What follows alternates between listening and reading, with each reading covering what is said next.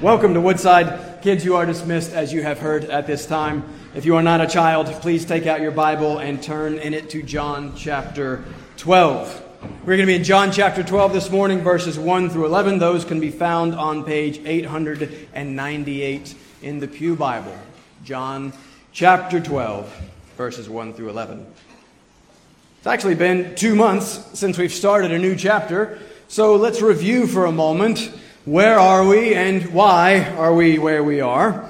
We are either beginning or transitioning to the second major part of the book of John. We're moving from first part, the book of signs, to the book of glory or the book of the sign, part two, which is all about the final week of Christ's life. His final words to his disciples, his suffering, his death, his resurrection, which is the sign. If a man died and rose again, you should listen to him, which is all that faith is listening to and trusting God and what he says. Now, most people think the second part of the book technically starts with chapter 13. I'm not entirely sure. I think it somewhat starts here. either way, chapter 12 is a sort of transition between the two main parts. We've got uh, the symbolically rich anointing by Mary this morning, the triumphal entrance into Jerusalem next week, some very clear teaching on the part of Christ about his purpose and death, right? So, so we're getting to the glory. This whole thing is about the glory of Christ. God's glory revealed ultimately in the death and resurrection of the Son of God for the salvation of the people of God. That begins today with our text that begins the greatest and most significant week in the history of the world. And John gives half of his entire gospel to it. I hope this doesn't disappoint you, but we'll probably give about a year uh, to this second half of John's gospel. Why wouldn't we? This is the Lord, our Lord. This is what He has come to do. This is our life. There's nothing more important than what is conveyed and contained in these texts. So last week was responses to Christ. This week is responses to Christ. There's nothing more important than your response to Christ. And we've been seeing over and over again that the response, the response that John is seeking, the only right response is faith. These are written that you might believe. And our final verse today, verse 11, we'll see again that the chief priests are upset because many are believing in Jesus. Belief, faith, it's the only right response to Christ. But I believe that it is easy for us to get belief wrong. I believe that many often believe that they believe when they do not believe. I believe that for many of us, faith is little more than believing some stuff about Jesus. And so we're so prone to think that if we believe some stuff about Jesus, come to church on occasion, we're good to go, safe from that scary hell thing, and then we can get on with living our lives as we would like. This text can be a challenging and helpful corrective to that oh so common but deadly error. Because this is a picture of faith. This is what faith looks like, in contrast, very clearly, to what it does not look like. And disturbingly, if I'm honest, I can sometimes see more of myself in Judas than I do in Mary. Just like last week, be careful. It's pretty easy to think he's the villain, he's the worst, and miss some striking similarities that we may have with Judas. I wonder if we were honest, if many of us would respond in this scene more like Judas or more like Mary. Let's, let's see. But this is what faith looks like, and faith looks like worship. Another one of those things that it's so easy to get wrong. We think worship, we sing some old songs about Jesus, or if we're a little more mature, we think it's going to church on Sunday. I want us to work on expanding our vision of worship. Uh, I want us to see how big and all consuming this worship thing is. I am, uh, announcement. I've told you again, plug. I'm preaching at North Shore Wednesday night at 7 o'clock. Free dinner at 6. Please come out to North Shore. And there, I'm going to be preaching about worship. So, it's going to be a worship week, which is good because we are worship week. I see what I did there. Uh, this morning, I want you to consider faith in terms of worship. And I want you to consider worship in terms of worth. Worship is about worth. This is going to help us to consider faith, the required response to Christ, from a bit of a different angle. We have started working the offering back into the worship service to emphasize that our giving is part of our worshiping. When we first did a few weeks ago, I quoted Jesus, Where your treasure is, there your heart will be also. All right, so be asking yourself this morning, what do you truly treasure, value, love? This is a great question. Sinclair Ferguson always uses this question, and so I've stolen it from him. He's always coming back to asking, our, asking us to consider what do you think about when you have nothing to think about? Like, what does your mind most naturally drift toward and set itself upon? Where do you spend your money, your time, your attention? What are you pursuing? What are you doing? Because as the characters in this story are going to reveal so clearly, what we do reveals what we love. And what we love is our God. It's what we worship. That's it's what we have put our faith in. Is that thing Christ? Let's see. We're looking at worship this morning. Apart from Jesus, there are four characters that are named in our story. He's obviously the main character. There are four secondary characters. I want to do a sort of worship character study through these four characters. Four worship points, one coming from each of these characters. Point number one, let's not miss Martha. It is easy to miss Martha here with living Lazarus, anointing Mary, and grumbling Judas. So number one, we're going to start with Martha and we're going to see that worship serves. Worship serves. Then point number two, we'll get to Mary, the one that gets all the attention in this text, and we will see, importantly, that worship adores. Point number three, we'll get to Judas, the actual focus of this text, and we will see that worship sacrifices. I'll explain what I mean on that one. And then point number four, we'll close by looking at Lazarus and see that worship witnesses. What is this worship thing that we are supposedly gathered here to do? What do you worship? What is Christ's worth? And what does it mean to respond rightly to Him?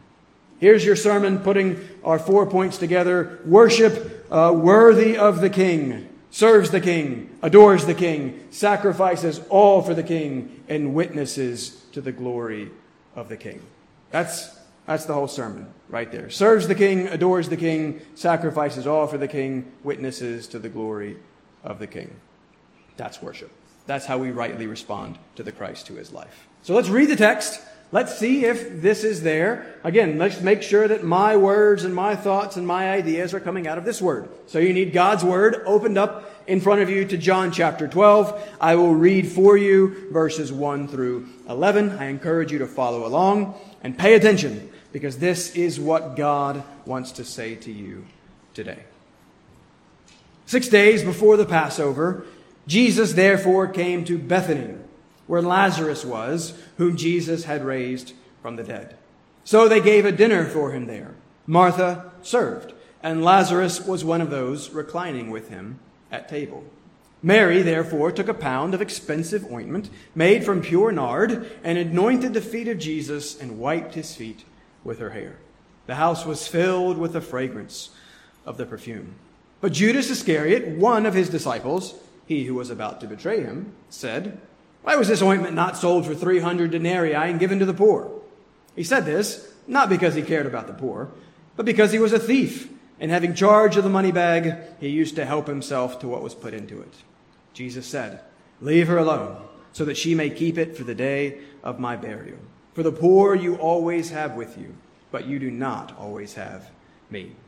When the large crowd of the Jews learned that Jesus was there, they came not only on account of him, but also to see Lazarus, whom he had raised from the dead.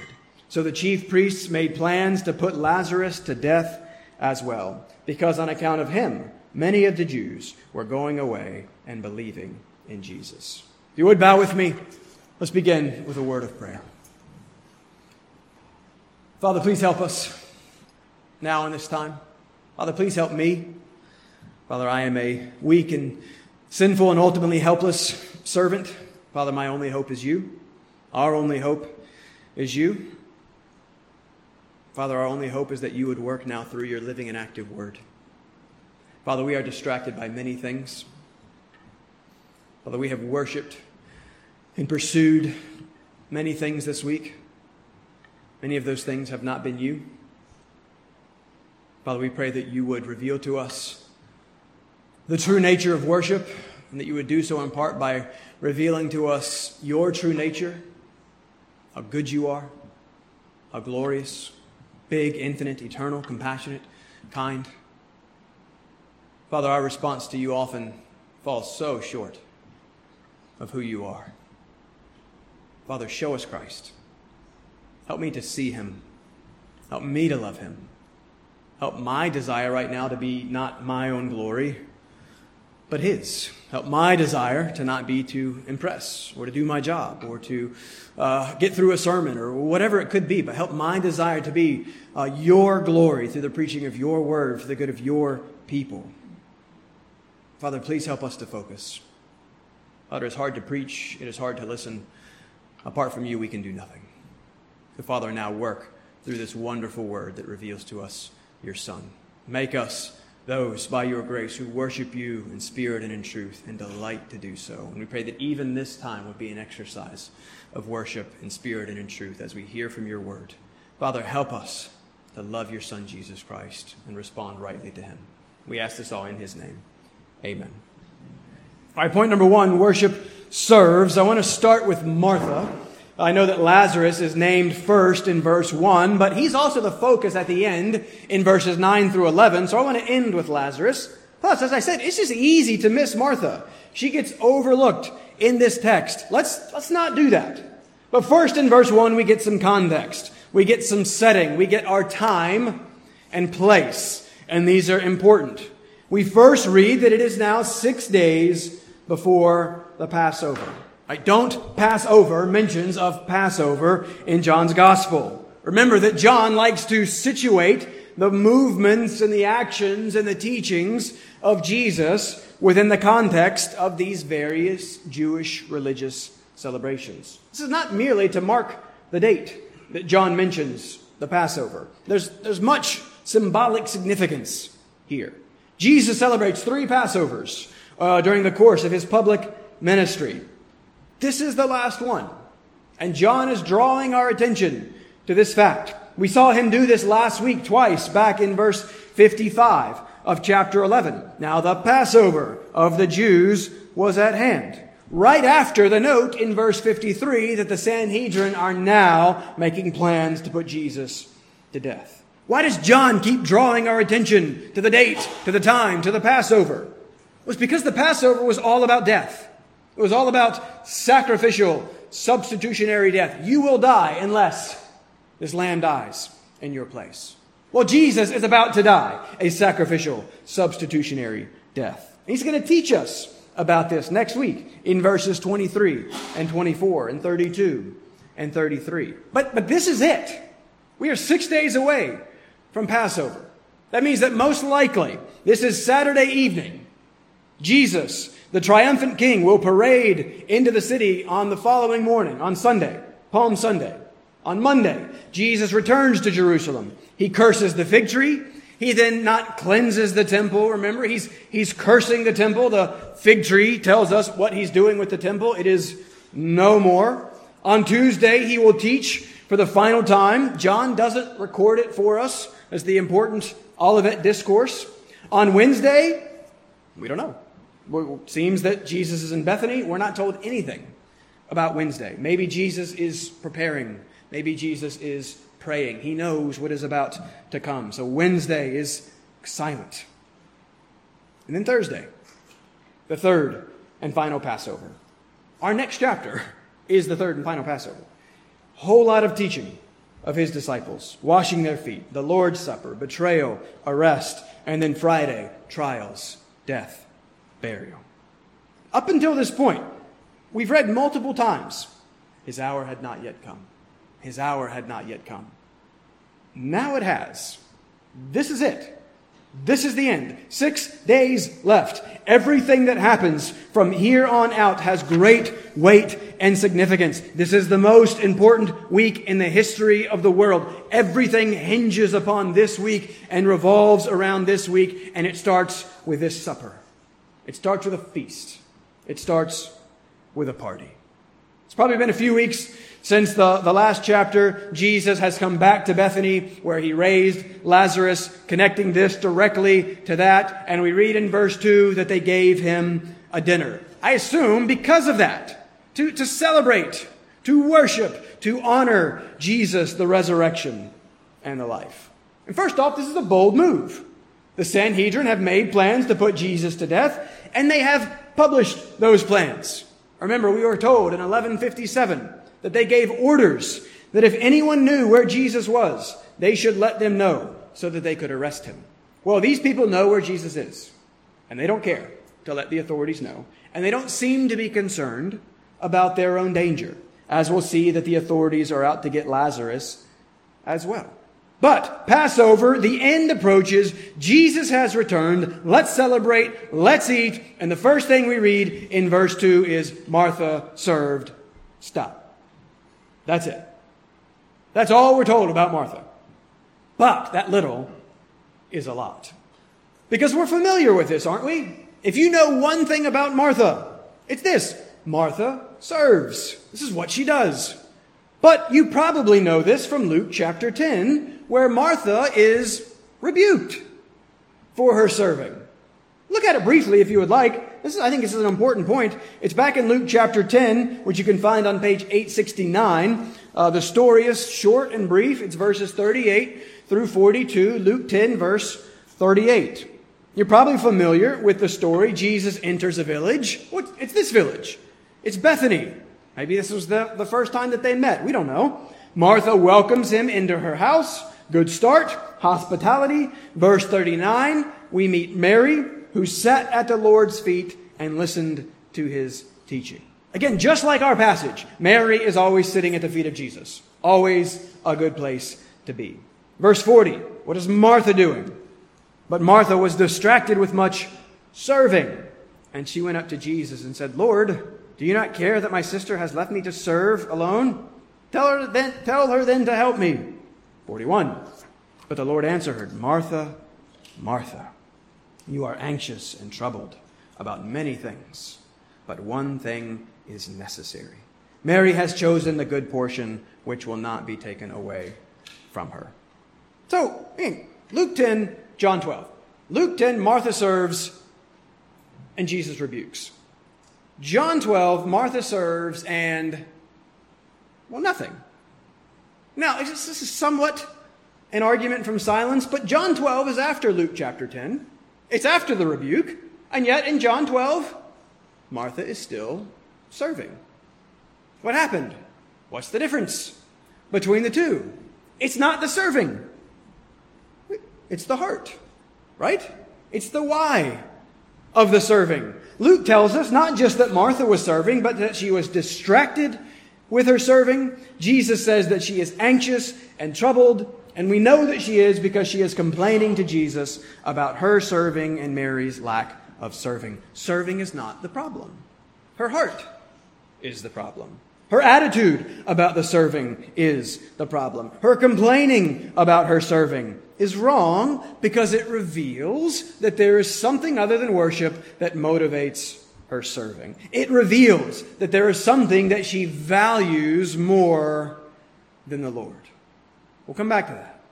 But here in John 12, in this worship text, she serves. And she's not rebuked for it. It's the word uh, diakoneo. We know this word. This is our, our deacon word. It just means to minister, to attend to, to simply care for the needs of another. And such service with the right attitude, the right why, very much is worship. I want us to see this because we see Martha, Mary's grand display, and we're like, oh, that's worship. And we can miss Martha. And I want us to see that what Martha is doing is equally worship. What is she doing? Well, she's, she's serving her Savior. What is that? Well, that's worship. We haven't yet defined worship. What is it? The word actually isn't used in our text. If you look ahead to verse 20, you'll see it there. Now, among those who went up to worship at the feast were some Greeks. You see, the Passover is about worship. The Greek word there is a neat one. We've talked about it before. It's proskuneo. Pros just means to or toward. It's a prefix. Uh, kuneo is just a verb for to kiss. That's all the word means. And this word, this compound, was used in reference to the practice of bowing down, getting low, kissing the ground before a king. He is great. You are not. He is high. He's up on a throne, symbolizing that. You are not. You get low to symbolize that. And so this was one of the ways that you would acknowledge that supremacy and his superiority. You would do that by getting, by getting low. Sometimes you'd kiss the ring or you'd, you'd, you'd kiss the ground. Uh, the primary Hebrew word for worship also literally means to bow down. Psalm 95 6, Oh, come let us worship and bow down. It's two separate words, but if you wanted to really technically translate that, you could translate it, Oh, come, let us bow down and bow down. Let us kneel before the Lord. Why? Because He's our Maker. He's our God. By nature, anything that makes another thing is superior to that thing. God is high. We are not. I am low. I symbolically acknowledge that by getting low in response to His highness. We just sang it in all praise to Him. To Father, Son, and Spirit, now our souls we lift. To Him our wills we bow. It's about submission, deference, reverence. And so, yeah, worship at its most basic, it's, it's a recognition and acknowledgement of the supremacy and superiority of another, and then it's responding accordingly. It is giving honor, respect, reverence, praise, glory to that other. It's simply our right response to the person and work of God. That's worship. So it's the totality of our response to who God is and what he has done. The response of the creature to the creator, ascribing all glory and honor to him, rightfully so and delightfully so because he is worthy. And so one of the most important things that we must learn in the Christian life, what I'm trying to emphasize in this point, is that worship is concerned with so much more than singing some songs or attending a service once a week. It is that, of course. It includes that. But biblically, worship is concerned with the whole of our life. Our faith is meant to affect and transform the whole of our life, what we do in and with the totality of our thoughts, words, desires, and deeds. Our whole lives are meant to be lived as worship to God. Right? How we live is worship. We're always worshiping. What we think and do, our life is revealing our highest priorities and values, our deepest convictions and desires, what we worship. God is not after an hour of your week. He's not trying to feel better by getting you to sing some nice songs to Him. Oh, again, he's, he's after your heart. He's after you, the whole of you, the whole of your life. This is what it means to know Him and worship Him. It's Romans 12 1. I appeal to you, therefore, brothers, by the mercies of God, to present your bodies as a living sacrifice, holy and acceptable to God, which is your spiritual worship. Your, your, your body, your whole, entire self given to Him. That's spiritual worship. And in the Greek, that's actually a different worship word. It's the word latria, which most literally means service. Jesus uses both together in Matthew 4:10, combining our two worship words. You shall worship the Lord your God, and him only you shall serve. Proskuneo latria. Worship serves. Worship hears the word of God, it seeks the will of God, and then it serves to carry out that will in accordance to his word, all to the glory of God. Service is worship. Martha is very much worshiping the Lord by serving the Lord. And so, two simple points of application kind of from this first point. And the first is obvious serve in some form or fashion. Colossians 3 23. Whatever you do, work heartily as for the Lord and not for men. You are serving the Lord Christ. I talk with a lot of you. I, I hear about some of you have terrible bosses and difficult jobs. My job is so much easier than yours in so many different ways. Right? I, you know, Mike's a pretty good boss. Right? You guys are a pretty good boss. Right? And it's kind of like I get to work with nice believers who get along with each other. You guys have to work with the world and difficult people. Don't forget, you're not working for them. Your work is ultimately for Him, not for men. As for the Lord, you are serving the Lord Christ. So that menial, sometimes thankless, sometimes tiring, difficult job, you can worship the Lord through that when it's done with that vertical awareness that He is sovereign, He's given you that job, and you are worshiping through how you do that work. Your work can be worship when it's done heartily, gladly, and excellently for Him, for His glory. So serve him with your work. Serve him with your time, your talent, your treasure. Serve him with your rest and your recreation. Whatever you eat, drink, whatever you do, do all to the glory of God. That's about worship. It is actively and intentionally seeking to more and more do all that we do for Him in reference to Him, in light of who He is and what He has done, in light of His grace and gospel. Worship serves in some form or fashion. So serve and do it happily. Do it with the whole of your life.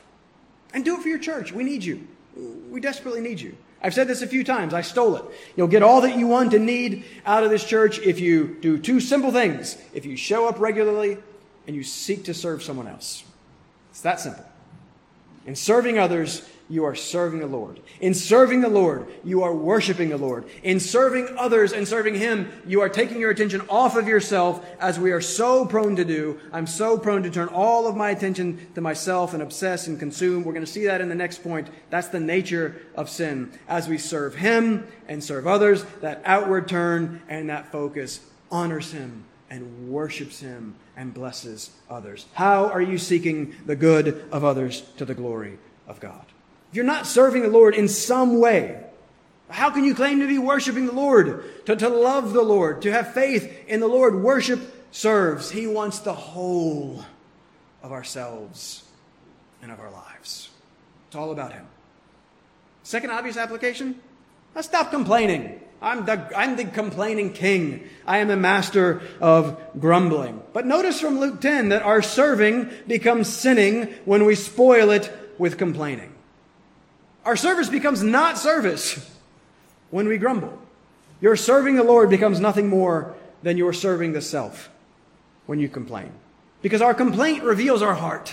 It reveals the why behind our what. It makes it clear that we're not doing it for Him, but for ourselves, to be seen and to be heard, to be affirmed, to be worshiped. Right? Martha is rebuked for her serving when she combines it with complaining. Marcia, Martha worships her Lord when she serves him willingly and gladly. So, quite simply, worship serves. We serve the Lord. We come into his presence with singing. We serve him gladly. We serve him without grumbling because of who he is. So, first point, we're seeing that this, this worship thing is so much more comprehensive than we think that it is. Point number two. Let's get to Mary. She's the point, right? She's the one that we always talk about in the text. Look at the title that the ESV gives this section Mary anoints Jesus at Bethany. That's, that's not wrong. But notice something.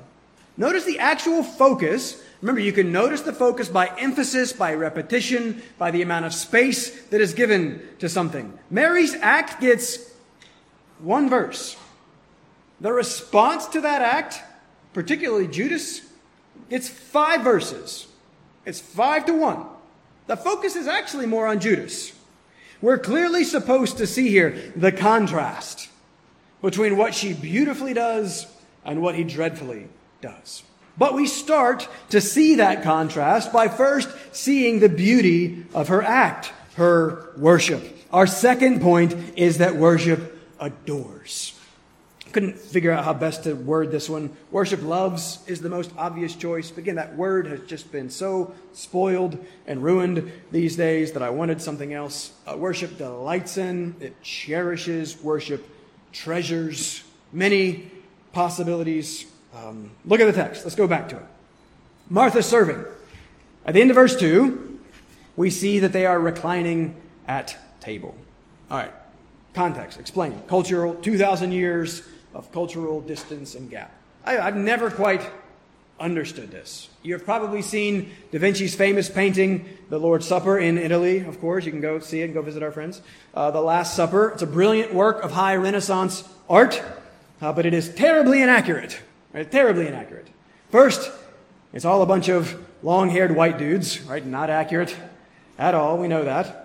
And if you go look at it, the poor author of our gospel, John, looks so much like a lady that many assume that that must be Mary. It's like it's not.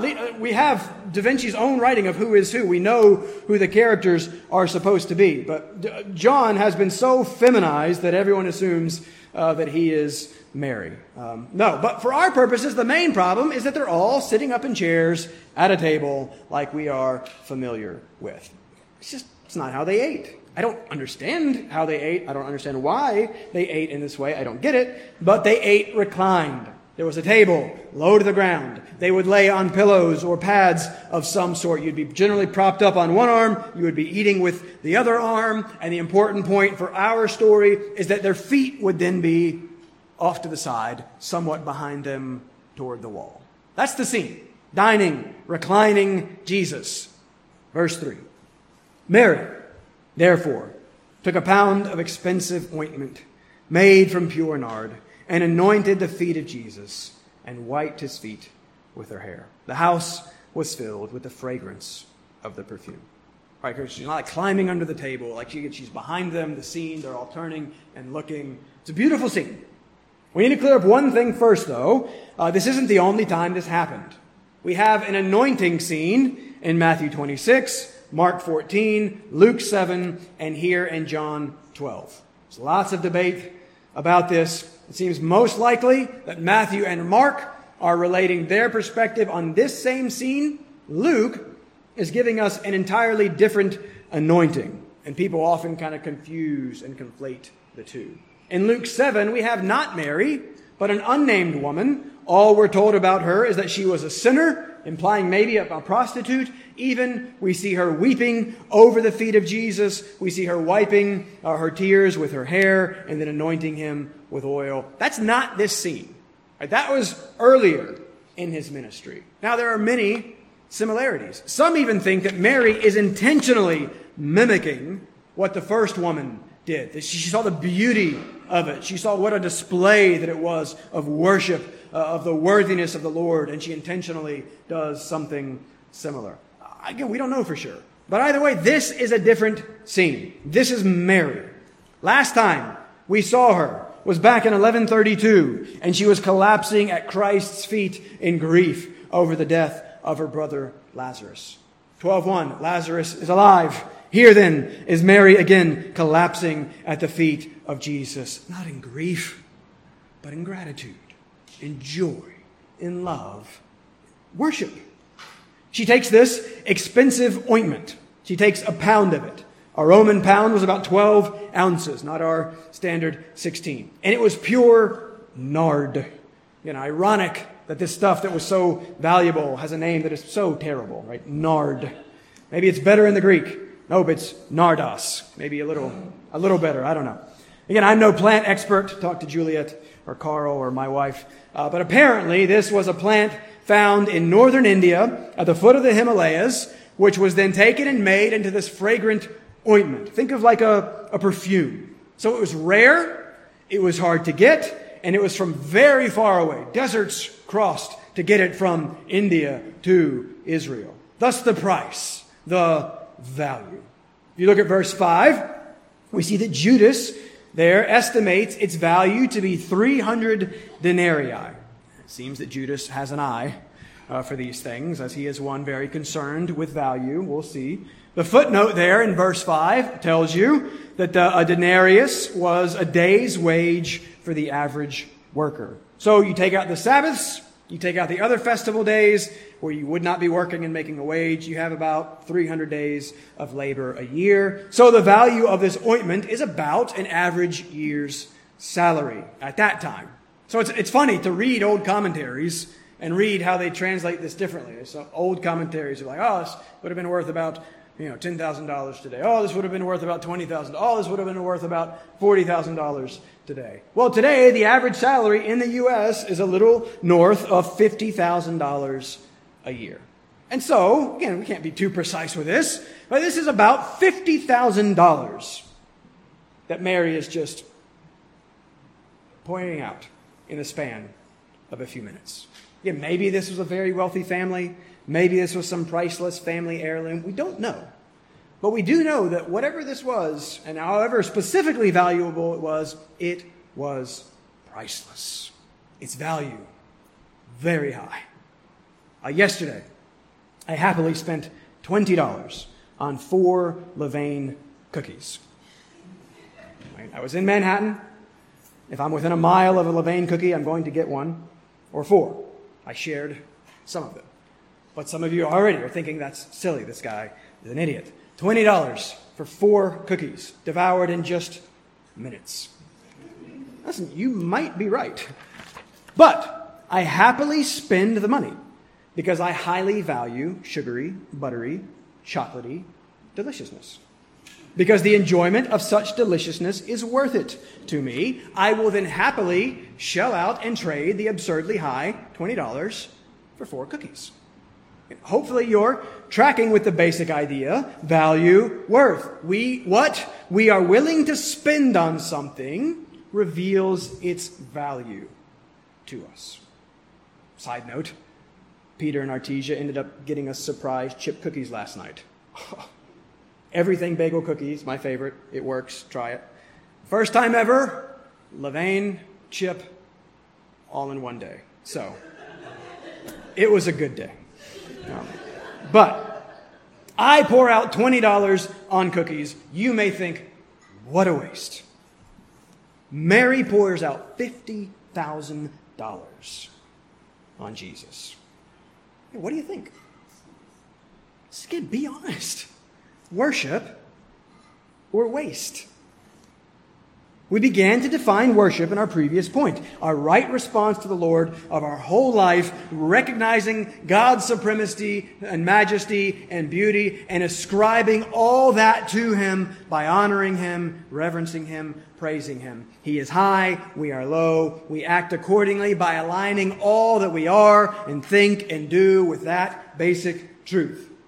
But our English word, worship, comes from a word that originally meant worth worth ship. Worship, then, is to ascribe worth to something. Right?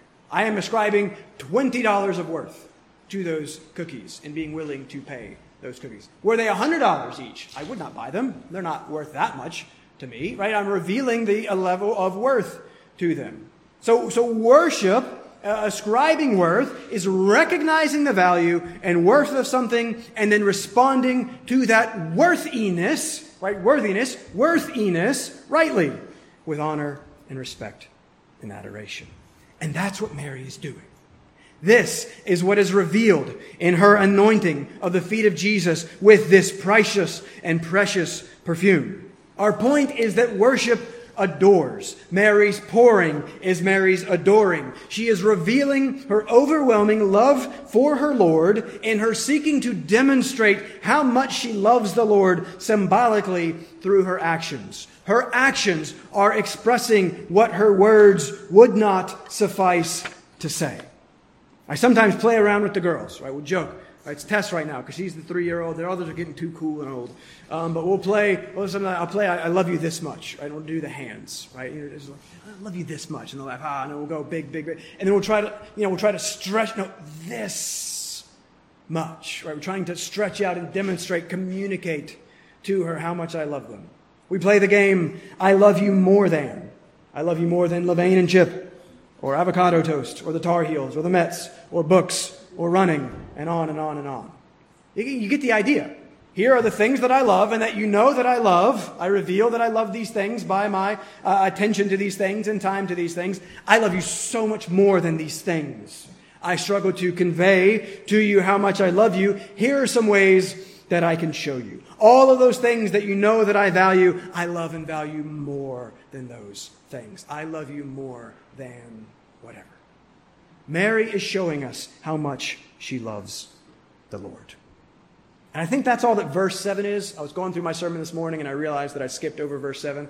That's because I don't know what it means. Uh, nobody knows what verse 7 means. It's a notoriously hard verse to translate. There's all kinds of debate about it. I think the sense is simply that this extravagant act of worship on Mary's part is insightful and appropriate as the infinitely valuable person is about to perform the infinitely valuable act, his death in the place of sinners. This is perfect preparation and praise for that. For that act is ultimately everything. Our life is bound up in his death. What love he demonstrates uh, to us. And so worship loves and adores the great lover and savior of souls. We kind of got our order wrong. We started with the serving, but we must see how the adoring is first. The adoring is foundational to the serving. The adoring is seeing the Savior for who he is, loving him, and then the serving naturally follows. But I fear that for many of us, for myself, I know, our serving problem, our, our, our worship problem, is at heart an adoring problem. It's a, it's a valuing and truly treasuring the Lord problem in light of who he really is, in light of his infinite worth. What is the eternal and infinite God worth? It sounds silly when you put it that way. The answer has to be everything, of course. What kind of response is worthy of the eternal, infinite God? An everything response. If worship is ascribing worth, then in light of the nature of the infinite, eternal, all powerful, all good creator, Savior God, what is rightly required in response to this God is all that we have, and all that we are, and all that we do. What's required is our hearts. For this is the first and great commandment. You shall love the Lord your God with all your heart, and with all your soul, and with all your mind. That's worship. Faith believes Jesus. It believes, remember, not in, but on or into Jesus. It, faith is relational and affectional. His perfections are meant to arouse our affections. There is to be a true treasuring and a legitimate love that manifests itself in a gladness in Him, in joy. We should be concerned if we're bored with the Lord. I should be concerned if we're bored, if I'm bored with the Lord. If worship is the right response to who He is, I should be concerned about my cold and apathetic response at times because these two things do not correspond with one another. True joy, true faith is moving beyond, I believe some stuff about Jesus, to, oh, what a wretch I am. What, uh, my sin, what an offense and affront. My sin, it seldom ceases. It taints everything. I can't get away from it. I can't do anything about it. Hopeless, helpless, death deserved, death, sin against him.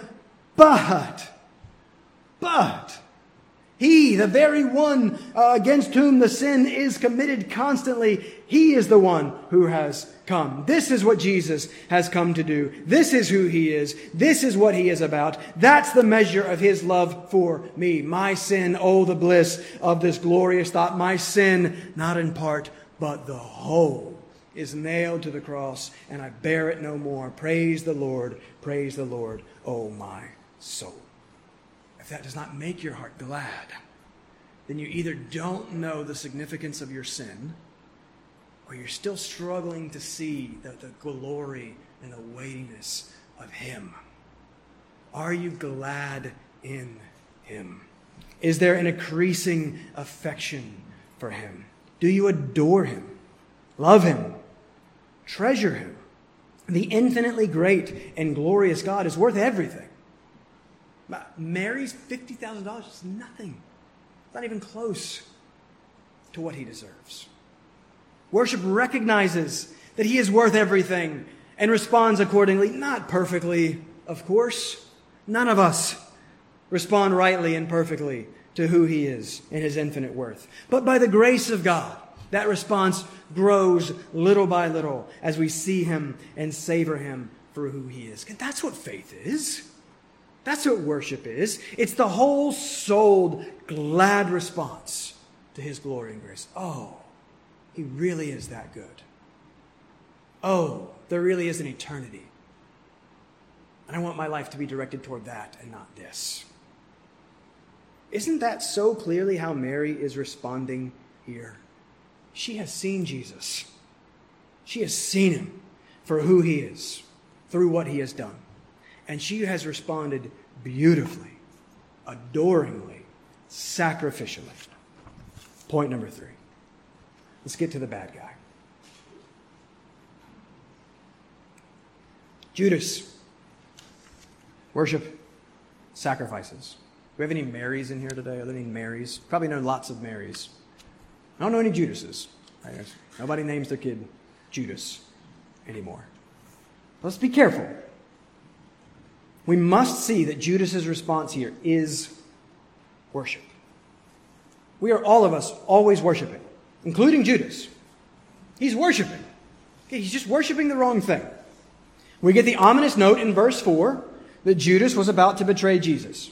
Now, again, Jesus knew that, of course, but nobody else did. He's got the money back. If the other 11 were like, hey, you know, I think that guy's going to betray Jesus, we should probably take the money back from him. No, they had no idea. This is John writing, looking back, knowing what happened. But John didn't know at this point. In Da Vinci's painting, yeah, we don't know anything. In Da Vinci, it's Judas that's leaning on John and, and talking to Peter. It's, it's, it's, like it's John, it's Peter, it's John, John, Peter, Judas are all kind of together and close. Again, there was nothing that distinguished him from the other guys at this point. Uh, they didn't know. And it's in verse 5 that Judas assesses the value of the ointment worth a year's work, and he says, Shouldn't this have been sold and given to the poor? That sounds reasonable. It sounds noble. Verse 6. He said this not because he cared about the poor, but because he was a thief. And having charge of the money bag, he used to help himself to what was put into it. First, kind of as an important aside these days, we learn here that there is such a thing as selfish, sinful care of the poor. It's actually not care of the poor at all. D.A. Carson wisely writes Social activism, even that which seeks to meet real needs, sometimes masks a spirit that knows nothing of worship and adoration. J.C. Ryle, writing over 100 years ago, says the language of John about Judas shows that this apparent zeal for the poor should often be regarded with suspicion and submitted to close analysis and cross examination. There are few greater impostors in the world than some of those who are pretending perpetually to care about the poor. It is the successors of Mary and not of Judas who really care for the poor, but they do not talk about it. While others talk and profess, they act. Again, I, I gotta be careful here. But we should be cautious when it comes to those who talk loudly and constantly about caring for the poor, especially when they demonstrate that they care nothing for the souls of the poor. Now, we cannot go to the other extreme. Let's be careful. We are definitely more prone to go to the other extreme and to not care for the poor at all. We cannot do that. We are to biblically love our neighbors. We are to seek to meet real needs around us, all in the context of the care of the whole person and the soul of that person. But I think this is a relevant note, and Judas is a timely warning in our activist heavy culture and churches. Things are not always what they appear to be. So be careful. Judas cared nothing for the poor. That's clear. That's what verse 6 says. What did Judas care about? One thing. What is it? What's the one thing that Judas cared about? What? Money. Close. That's the answer. What? Judas. Judas. Good. Thank you, Harold. Haha, I tricked you guys. The, the fruit, the money. That's the easiest answer. That's, you're correct. You are correct. He was a thief. He liked to help himself to the money. There's no clearer illustration here of Christ's words in Matthew 6 24. No one can serve two masters. You cannot serve God and money. But the root answer, the root answer why anyone serves money why anyone serves anything other than God. Why the worship of false gods? Why the rejection of all gods to worship at the throne of reason or science or pleasure or whatever? What is anyone and everyone, including Judas, ultimately seeking and serving and worshiping? Self. Self. The ultimate idol is self. Ultimately, the only idol is self. Judas's concern is only for himself, his benefit, his gain, his pleasure, because he considers himself his highest treasure. And we see that here with Judas's self focus. And here's where we may be very, very much like Judas. He is worshiping, but he's ultimately worshiping himself. His focus, his concern, his attention is his very self. Mary, her focus, her concern, her attention is entirely on the Lord. Again, you, you are not supposed to take down your hair as a young woman in that culture. It was scandalous. There would have been whispers. You, you weren't supposed to do that. Sitting at the feet of a man, taking the hair down, wiping the thing. Like this, this was a scene. Mary doesn't care. Mary's focus is so entirely concerned on how focused are we so concerned on ourselves and how we look to other people. Somebody shows you the picture of 20 people. Boom, how do I look? Why your eyes first go to yourself. We're so constantly thinking about others thinking about us. Our concern is so, we're so prone to be concerned first with ourselves. Her focus is on the Lord. That's the difference between these two. That's what faith does. That's worship. Judas has just seen Jesus raise a man from the dead. That man is right there, across from the table. But Judas is so blinded by self, so concerned with a little bit of money that he can get for himself uh, with it that he's entirely blinded to the beauty and the glory and the goodness and the life, capital L life, that is right in front of him. And so Judas worships. And in his worship, Judas sacrifices. And listen, Judas sacrifices the Savior for himself. The Savior who came to sacrifice himself for sinners, here this sinner rejects and sacrifices for himself. Again, it's the highest, most tragic of ironies. And we know from Matthew 26 that Judas is going to go on to agree to sell out Jesus for 30 pieces of silver. We don't know exactly what those pieces of silver are. Many scholars think that pieces of silver was just another way of describing the common denarius. So here Judas sees 300 denarii poured out, wasted in his eyes, and he goes on and sacrifices the Savior for only 30 denarii. And that's how little he valued Christ. He betrayed him for that little.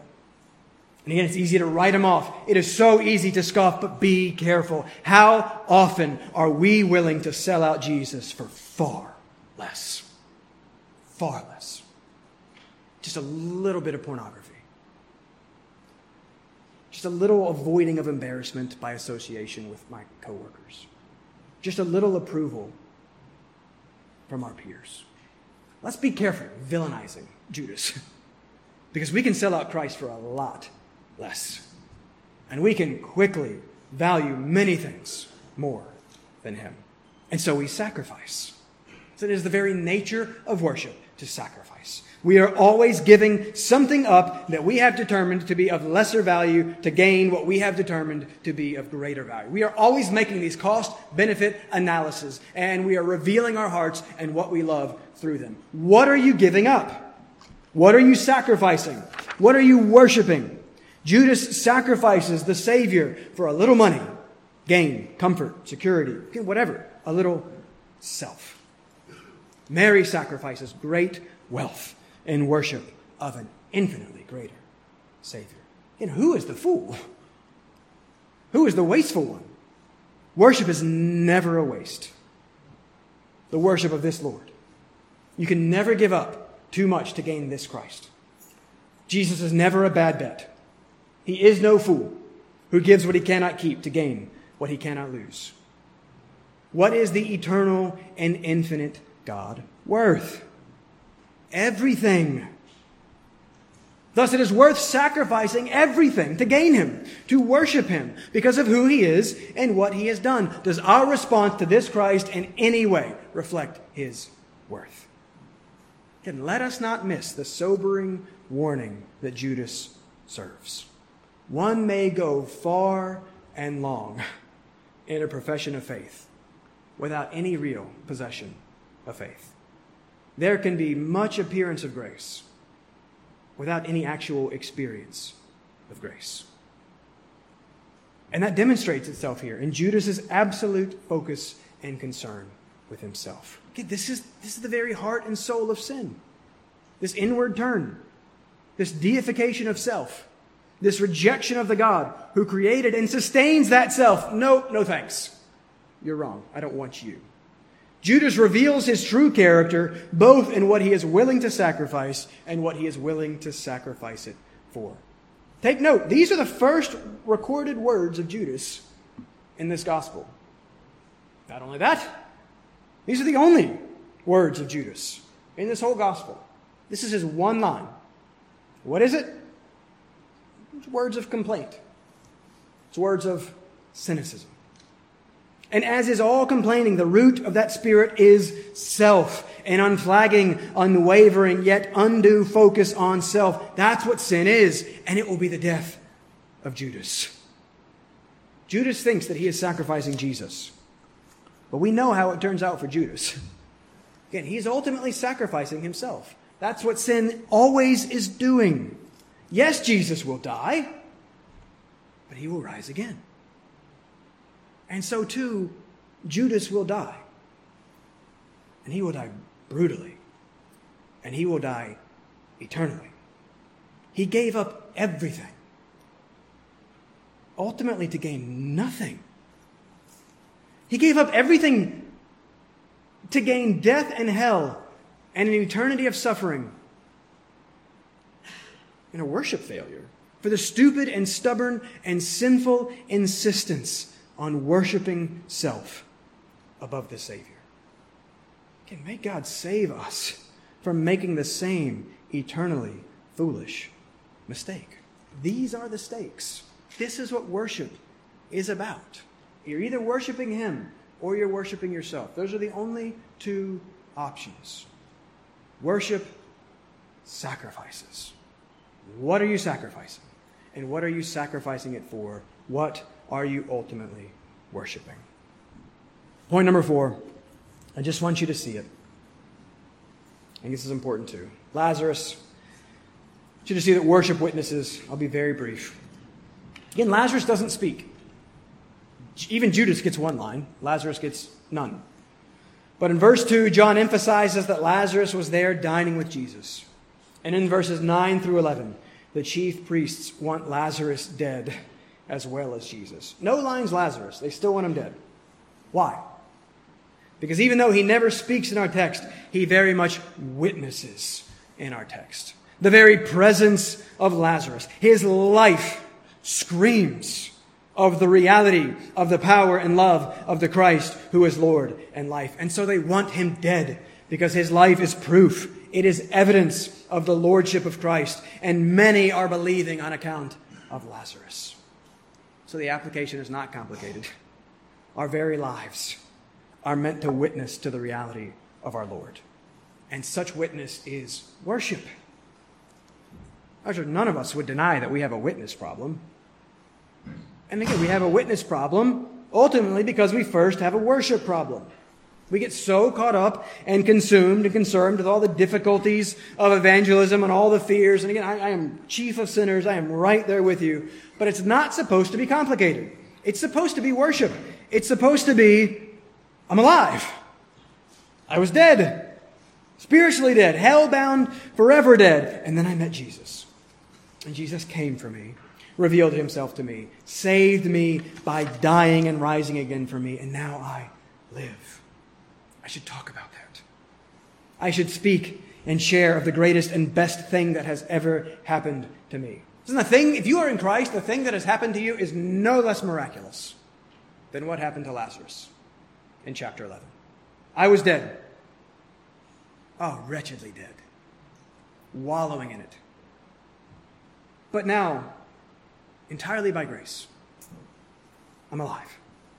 Was lost, but now I'm found. Was blind, but now I see. Amazing grace. This, that's all evangelism is supposed to be.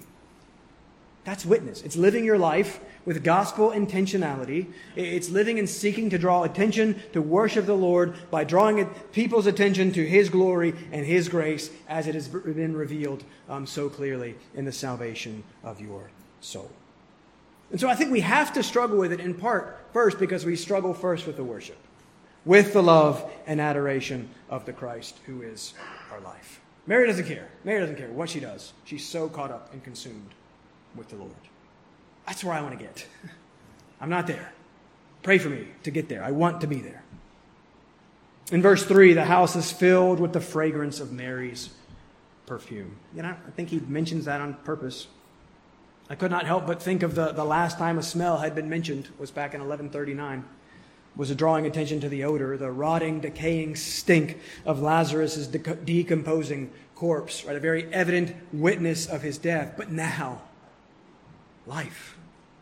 And that life is meant to be a witness to the Lord. As the fragrance of the perfume cannot be missed, the living life of a saved sinner is meant to be a perfume that people cannot miss, that is meant to draw their attention to the Lord who gives life. That's why it's so important to see that the whole of our life is to be worship, how I interact with people checking me out at the counter, how I interact with people I come across in the streets, how I speak to my daughters, how I do everything is meant to be glorifying the Lord and drawing attention to look how good that God must be, because that guy was awful and now he lives. Grace, our entire lives are meant to be lived in worshipful witness to the Lord. Christian, if you are in Christ, you're alive. Be thankful for that. Act like you're alive. Give the credit and honor and glory, the worship to the one who did it all, who, who gave his all that you might live. Let's worship him by witnessing of him. And when we struggle to do this, as we all do, as I do, we have to get back to the basics. We have to get back to him and ask the Spirit to give us eyes to see him and adore him and treasure him and trust him. The whole of our life is meant to be about worship uh, to our Lord. Because Christ gave the whole of his life that we might live for him and find life and joy in doing so. Again, this, see how big and comprehensive this worship thing is? It's only because he is so big and comprehensive, and he is so good that he demands such a response. And so worship serves, it adores, it sacrifices, it witnesses. What are you worshiping? May we worship the King. He is the only thing worthy of your worship. He is the one you were created to worship. He is the King who died so that his enemies might live. Again, what a person this Christ is. What a king this Christ is. A dying king, a rising king. And that is a king that is worthy of our everything. Worship Him. Pray with me. Let's go to Him and ask for Him to help us uh, worship Him rightly. Let's pray. Father, please help us. Father, please help me. Father, we are aware of how short our response falls of your revelation. You are even more aware than we are. Oh, and yet you are gracious and patient and kind. You are a compassionate Father who knows and loves his children. So, Father, we thank you for that patience. Father, it is my only hope that you are slow to anger and abounding in steadfast love. It is my only hope that Christ is my everything and has given up everything and taken on my everything so that I might live. Father, I pray that you would do what I cannot do and that you would do what none of us can do for ourselves. Father, I pray that you would help us to see and understand. Help us to rest and rejoice and delight in Jesus Christ more and more. Father, I want to love him more than I do. I want to worship him better than I do. Father, we need your help. What a gift that we have a church to do that together in. I'm so thankful uh, for the gathering of the saints. I'm so thankful that we get to sing, that we get to hear your word, that we get to fellowship together. Father, may Woodside Community Church be a church that worships Jesus Christ and worships Him well. May we be known for worship that the world does not understand. May we look like Mary to the world in the seeming wastefulness and extravagance of our focus and love and obsession with Jesus Christ. We ask that you would make him our all in all. And we ask this in Jesus' name. Amen.